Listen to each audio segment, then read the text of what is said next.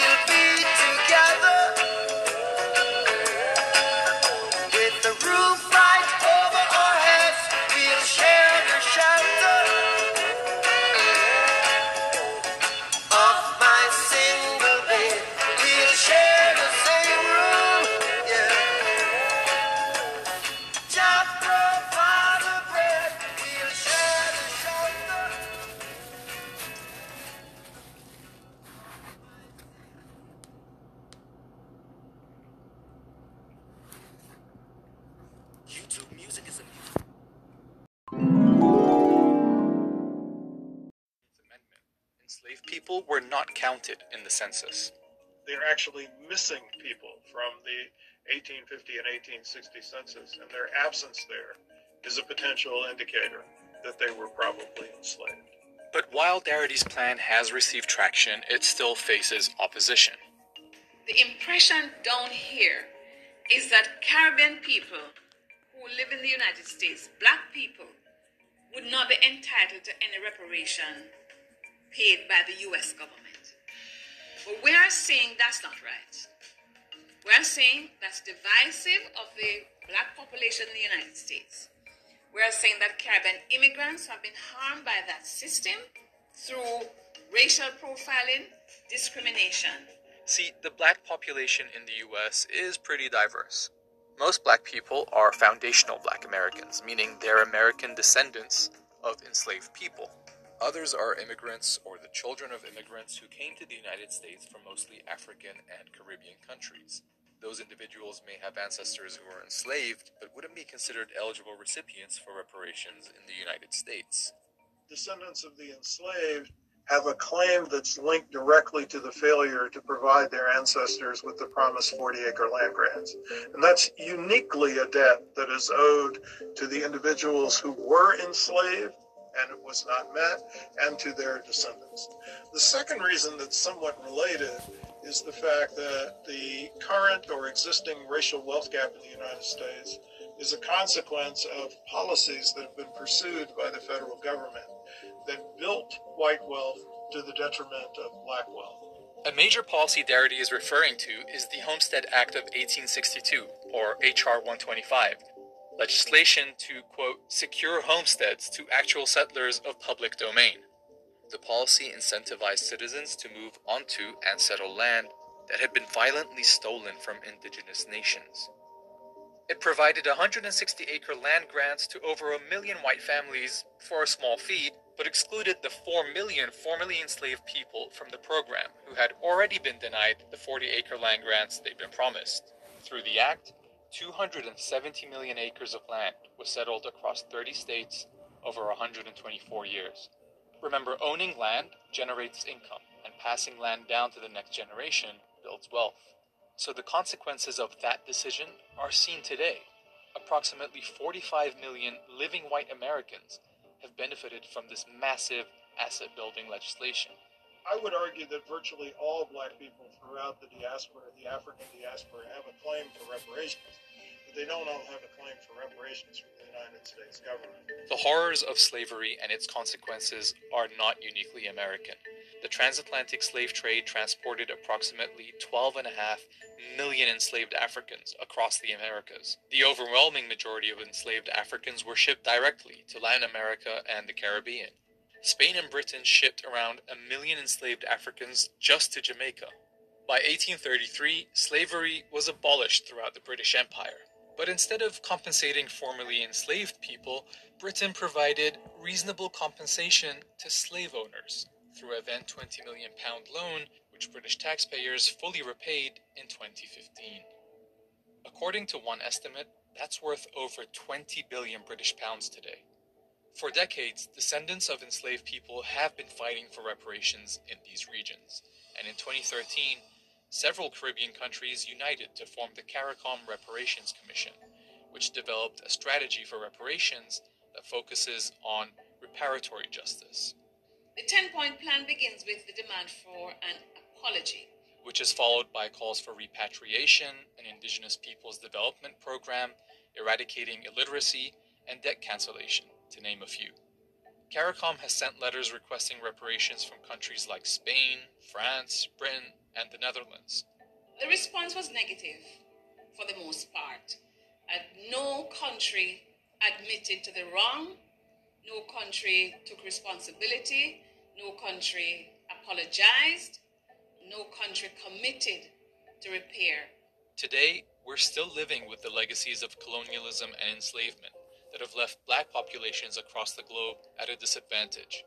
There is definitely a case that can be made that there has been a global pattern of exploitation of people of African descent. We're here to demand what's owed to us from the United States government.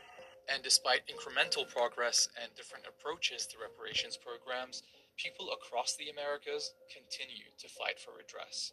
Right now, this is a contentious issue. It's affecting relationships, world relationships, global relationships, country versus country disputes exist. I think reparatory justice would help the society to heal itself.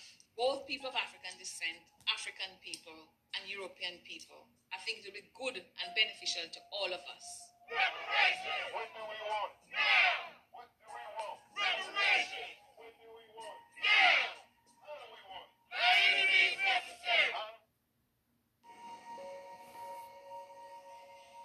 Saying goodbyes? Saying hello. You think your wife can hear you? No. Then why bother?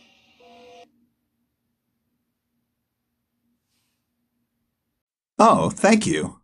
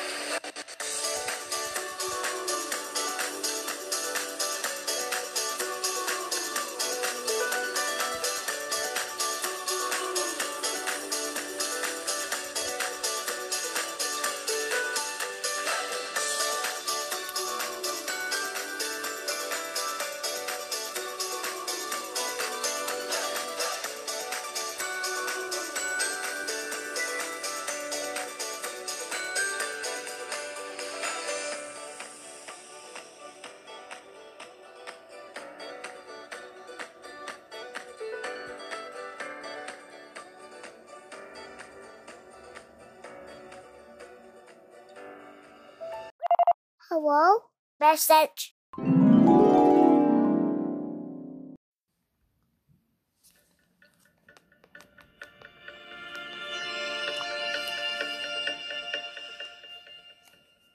Each pin on this map marks the location of an attack on black Americans and their communities from the Civil War into the 1900s.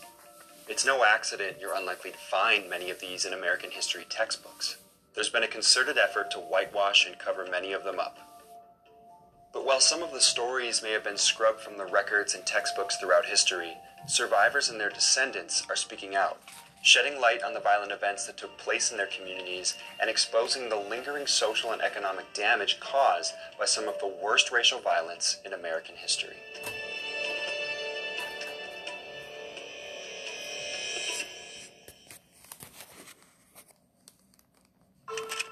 After the American Civil War, the country entered a period known as Reconstruction, during which it set about reintegrating the Confederate States and nearly 4 million newly freed enslaved people.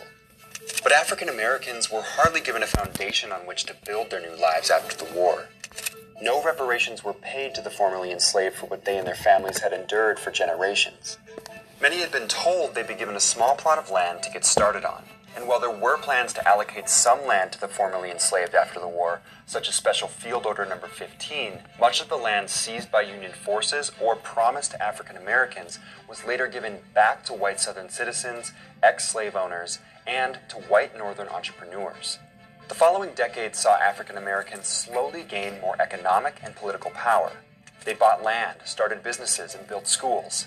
But in many places where African Americans succeeded, white Americans set out to destroy that success. When you loan money to a fraudster, you lose. Big time.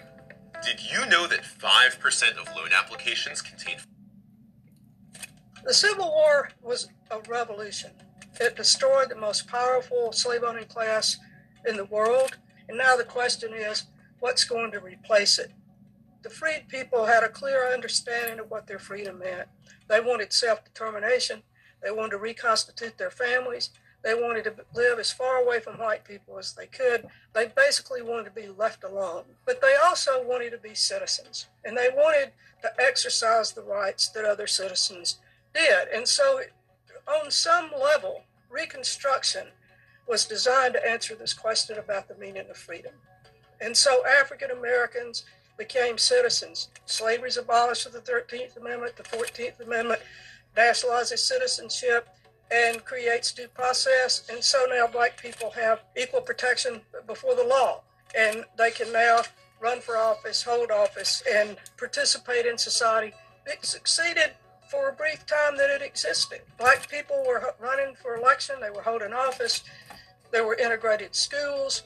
We were beginning to act and behave like a democracy. By 1877, as the North tires of Reconstruction, we see the withdrawal of troops and, uh, on some level, really the withdrawal of federal protection of black people's rights.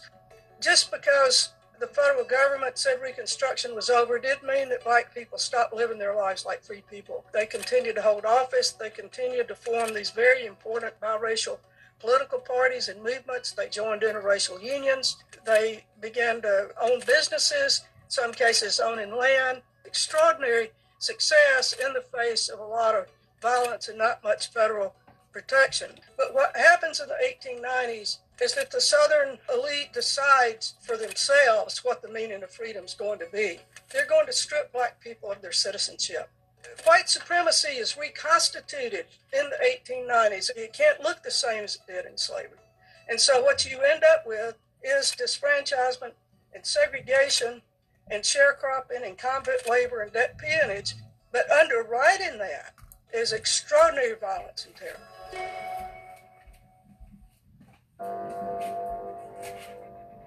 I like this phrase that sociologists and historians often use to describe the country in terms of race relations, and that is that this was a period they described as the nadir of race relations in America, the low point of race relations in America. And they use that language because there was this proliferation of these events that were called race riots that were mainly assault on black communities. It was in New York and Philadelphia, and Baltimore, and Memphis, and Omaha, and Chicago, and D.C. Summer and fall of 1919 was dubbed by James Weldon Johnson, who was with the NAACP, as Red Summer. Red is a metaphorical reference to blood that flowed through the streets from all this violence post World War One. The other thing that's happening during this period is lynching. Lynching is, is simply a form of domestic terrorism aimed more often than not at black folks. The real aim is to strike fear in the hearts and minds of a group, black folks in this case, to make sure that black folks knew and stayed in their place. And so lynching was running rampant during this period.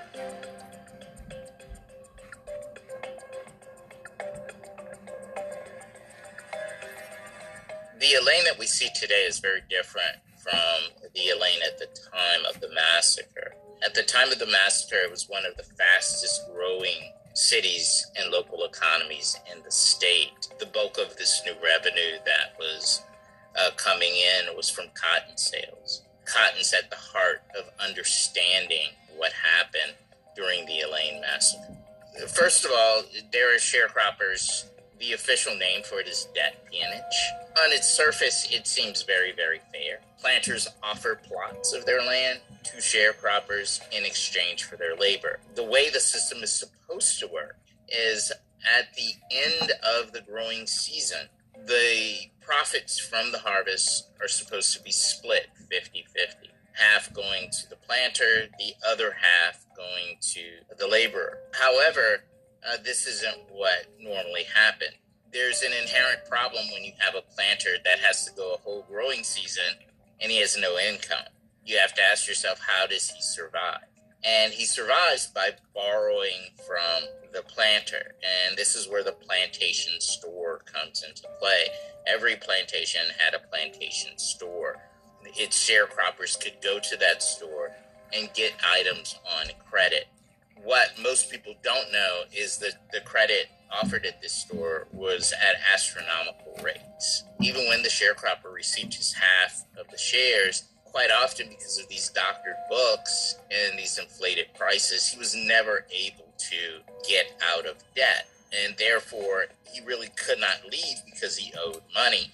What sharecropping or debt peonage did was enable planters to have a workforce that they virtually paid nothing for. The planters would sell the cotton and quite often come back and say, Well, this is all I got for it, and pay the sharecropper only a fraction of the half that he was supposed to get. This kept them in perpetual debt, and with a judicial system that was not going to allow them to leave the debt hanging, the sharecroppers were in essence made slaves.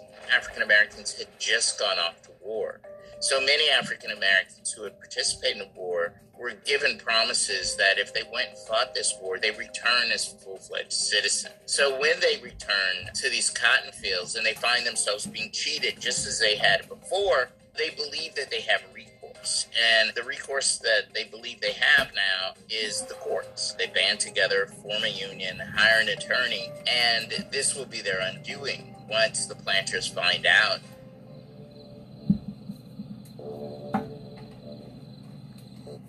top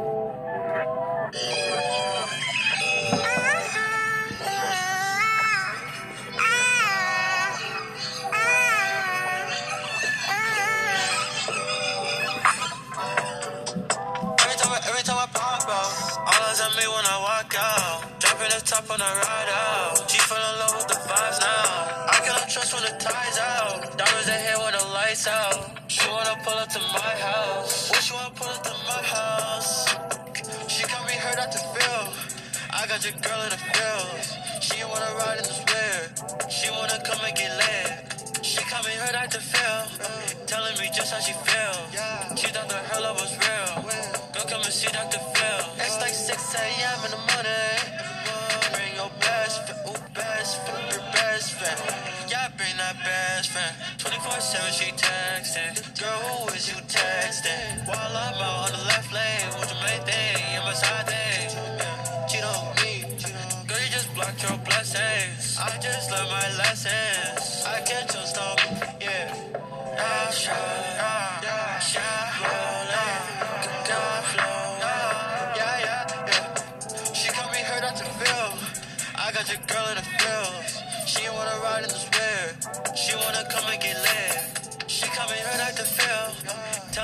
how she feel. She thought that her love was real. Go come and see Dr. Phil. Slide out with your best friend, yeah. Pop out with your girlfriend, yeah. She wanna go and get dressed up, yeah. I got your girl on my dress up. What you say right now? I can really pull up in a push back black. Girl, what you want? Got the racks in the back. You should let me know if you with that. With a girl on God. Riding the whip, she wanna sit in the front. I cannot love her, just shawty in love. I cannot trust, but just shawty want trust. Yeah. I.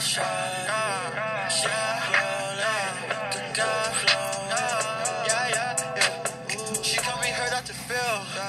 Got your girl in the field. She wanna ride in the spirit. She wanna come and get lit. She me hurt out the field. Telling me just how she feel. She thought that her love was real. Go come and see Dr. Phil. It's like 6 a.m. in the morning. She ain't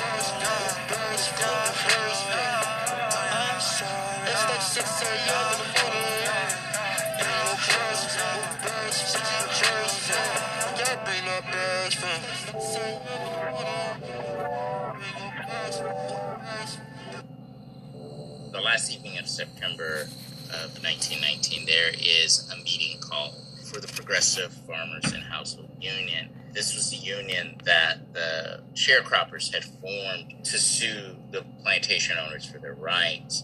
Plantation owners got wind that these meetings were happening. They sent out bands of people who are also sheriffs and law enforcement, but also individuals who work on those plantations as sort of overseers. There's a shooting that occurs right outside of one of the meetings. Two of the individuals uh, who have been sent there by the planters, two of them law law enforcement agents, one is injured and one is killed. And when the report gets out of the shooting, those individuals that had gone there the the meeting will begin passing on messages that are totally unfounded at that point. That there was an insurrection going to take place and that this insurrection was intended to overthrow the county and displace uh, white rule there. The response to that report will be that hundreds of individuals will pour in from neighboring counties. The white uh, American Legion that had just been established months before would be deputized.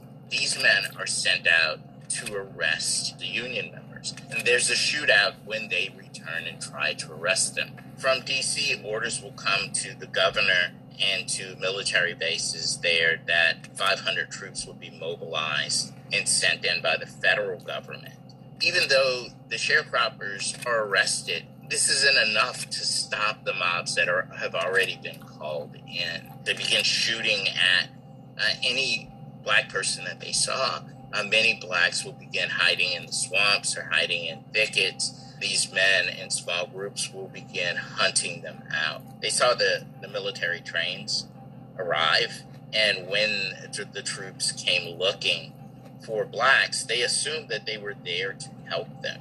So blacks began coming out of the woods and going toward the soldiers and were shot down, some of them by machine gunners. The governor himself raced over in a car to try to be there for the photo ops and to participate. My grandfather said uh, they were surrounding people and they was, uh, you know, shooting birds and asking questions later, even with women and children. They lost friends in the massacre because all of them stayed in the area. And when people came, they were just shooting everybody. They wasn't got seen, you got shot. Everything was just shoot to kill, shoot to kill. And then I was told that when they had killed the flag, a ditch was dug and they all were thrown into that ditch as one big lump sum, not a grave, not a burial, but all were thrown in a ditch. Their homes were formerly slave cabins that were on the property or, or shanties that had been largely established by the planters and weren't owned by them what we see is looting of these cabins, the taking of the, the little livestock they have, and the taking of property that belonged to them. We do not know how many people were killed. There has never been a single grave that has been discovered or recovered. People had to make a conscious decision whether you stayed and you continued to work or whether you fled. And a great number of people fled after this event.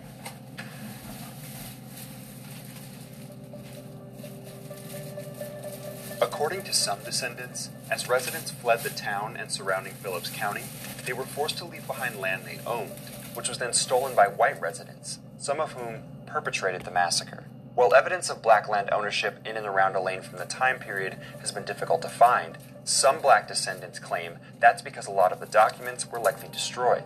What is clear is that a consistent oral history of land theft has been passed down through generations of black residents of Phillips County. We ain't got no proof, but we do have the oral stories. And if you listen to the oral stories, all of them assisted. You know, people can't make this stuff up. You know, if you listen to these stories, you cannot make this up. The families of plantation owners have made themselves considerably wealthy from the cotton boom that took place there and the generations that were able to either exploit uh, slavery or exploit black labor through debt peonage but there was no profit and there was no gain for these the individuals who actually were out there doing the work. And now, like uh, the old hedge clippers, they've all been discarded, uh, forgotten, left behind. And that's where uh, Elaine is today. It has some of the highest poverty rates in the country, high unemployment rates. It's riddled with health issues, poor drinking water there is no school in the town. They have to bust their children out. It's uh, a lot of money here, but there's no generation wealth for black people. When the killing was over, all the wealth for black people just went away. Going to Elaine is like going to the end of the world. There's only one way in and one way out.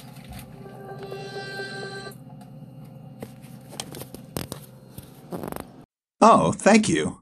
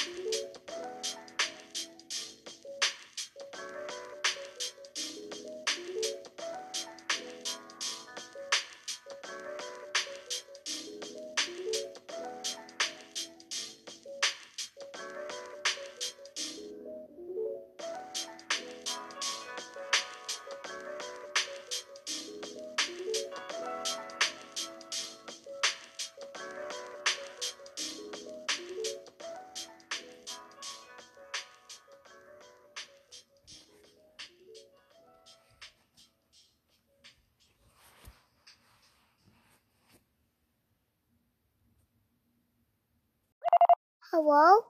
Message. Ryan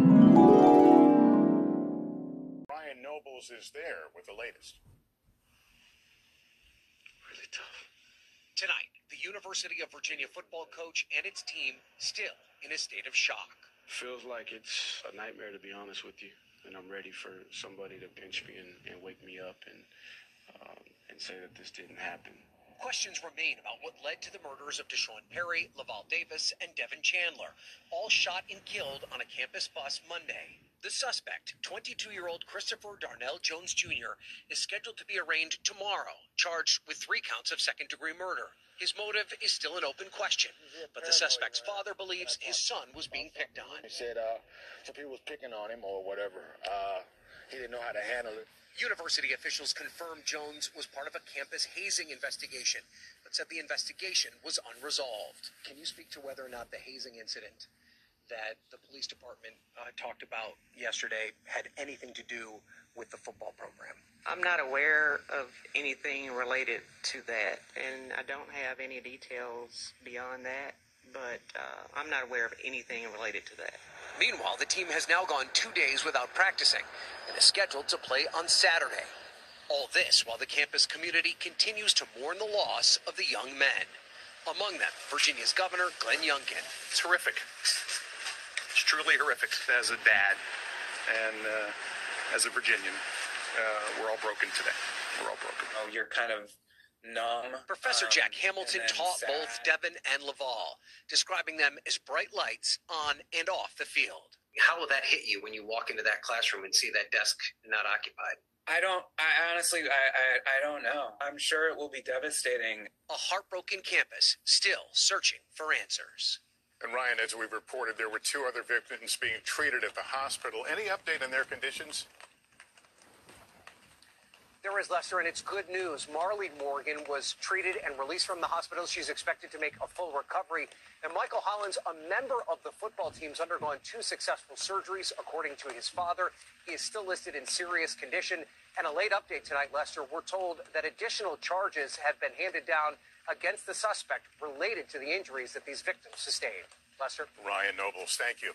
Another deadly school tragedy, this one involving four students at the University of Idaho, has left authorities searching for answers and a college community on edge. Gadi Schwartz has that story.